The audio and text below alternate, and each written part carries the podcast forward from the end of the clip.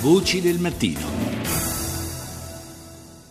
E adesso parliamo, parliamo di, eh, come abbiamo annunciato eh, in apertura di programma, parliamo della situazione in Nigeria, nei paesi eh, circostanti la Nigeria, in relazione a, alla, eh, alla, diciamo, all'attività svolta dal gruppo terroristico di Boko Haram. È un po' che non facciamo il punto su quanto accade da quelle parti. Lo facciamo stamani con il collega del mensile online Africa e Affari, eh, Massimo eh, Vollaro. Ho sbagliato l'accento?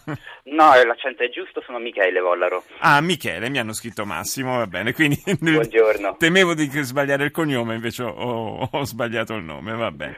Allora, Buongiorno.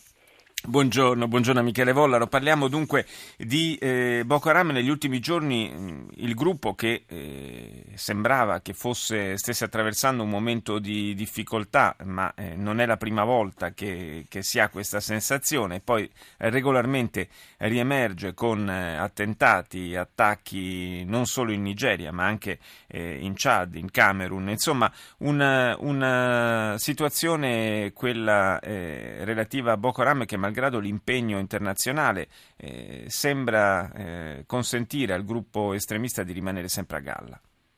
Sì, è vero, e, mh, va detto che effettivamente gli ultimi attacchi che sono avvenuti nei, nella regione sono anche uh, attacchi che hanno colpito due tra i paesi che partecipano con uh, numerosi militari alla forza uh, regionale che da alcuni mesi sta combattendo insieme alla Nigeria la, l'insurrezione.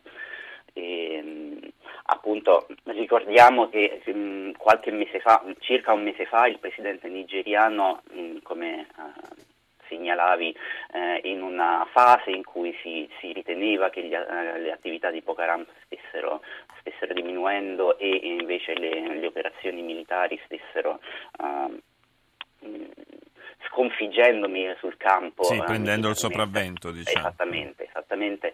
Eh, il presidente Buari aveva annunciato una sorta di amnistia, eh, soprattutto per eh, i membri eh, di eh, Boko Haram già arrestati in cambio eventualmente della liberazione delle eh, ragazze di Cibok, ricordiamo le ragazze eh, rapite circa eh, più di un anno fa, del, ad aprile della, dello scorso anno, le 276 ragazze rapite nel nord della Nigeria.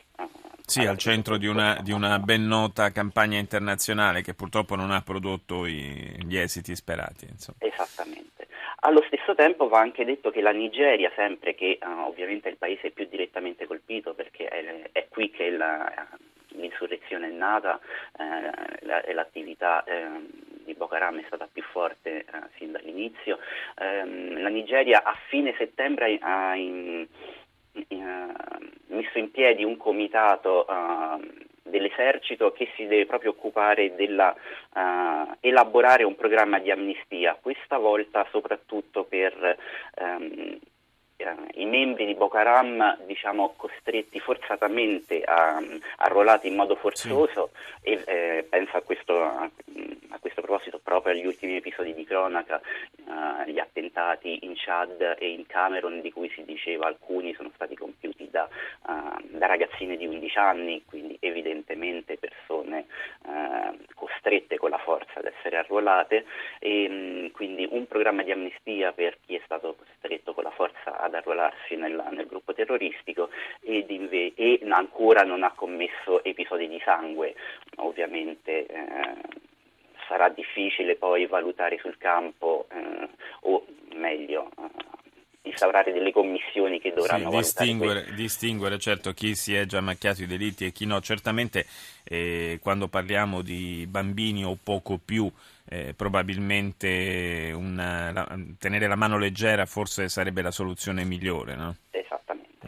anche perché come poi sappiamo eh, l'esempio di, delle ragazze di Cibocca è stato quello pro- eh, che probabilmente ha avuto più eco mediatica, però una strategia del, del gruppo eh, di Boko Haram era appunto rapire non soltanto re- le ragazze eh, ma bambini, ehm, giovani, eh, soprattutto appunto per rafforzare le proprie fila e, e anche poi evidentemente propaganda nella, nella regione. Beh, poi sono, sono, anche, data la giovane età, sono anche quelli più facili da, da condizionare in qualche modo. Esattamente, proprio questo. Uh, uno dei motivi principali dietro queste, questo genere di azioni, diciamo. Eh, la, mm, la, la, forza multinazionale che combatte o dovrebbe combattere Boko Haram eh, eh, mi sembra che stia fa, stentando abbastanza a decollare, almeno stando a, agli risultati sul terreno.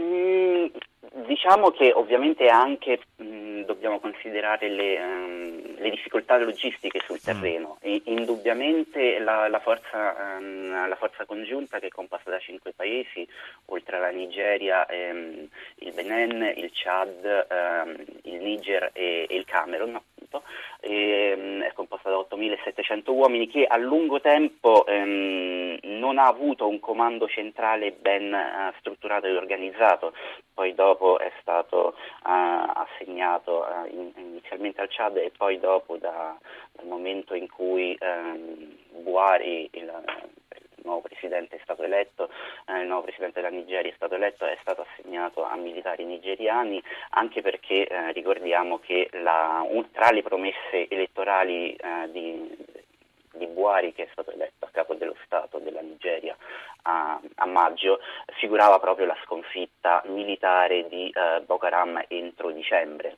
Eh, cosa, obiettivo che mi sembra a questo punto abbastanza difficile da centrare. Io ringrazio Michele Vollaro del mensile online Africa Affari e dell'agenzia Info.Africa per essere stato con noi stamani.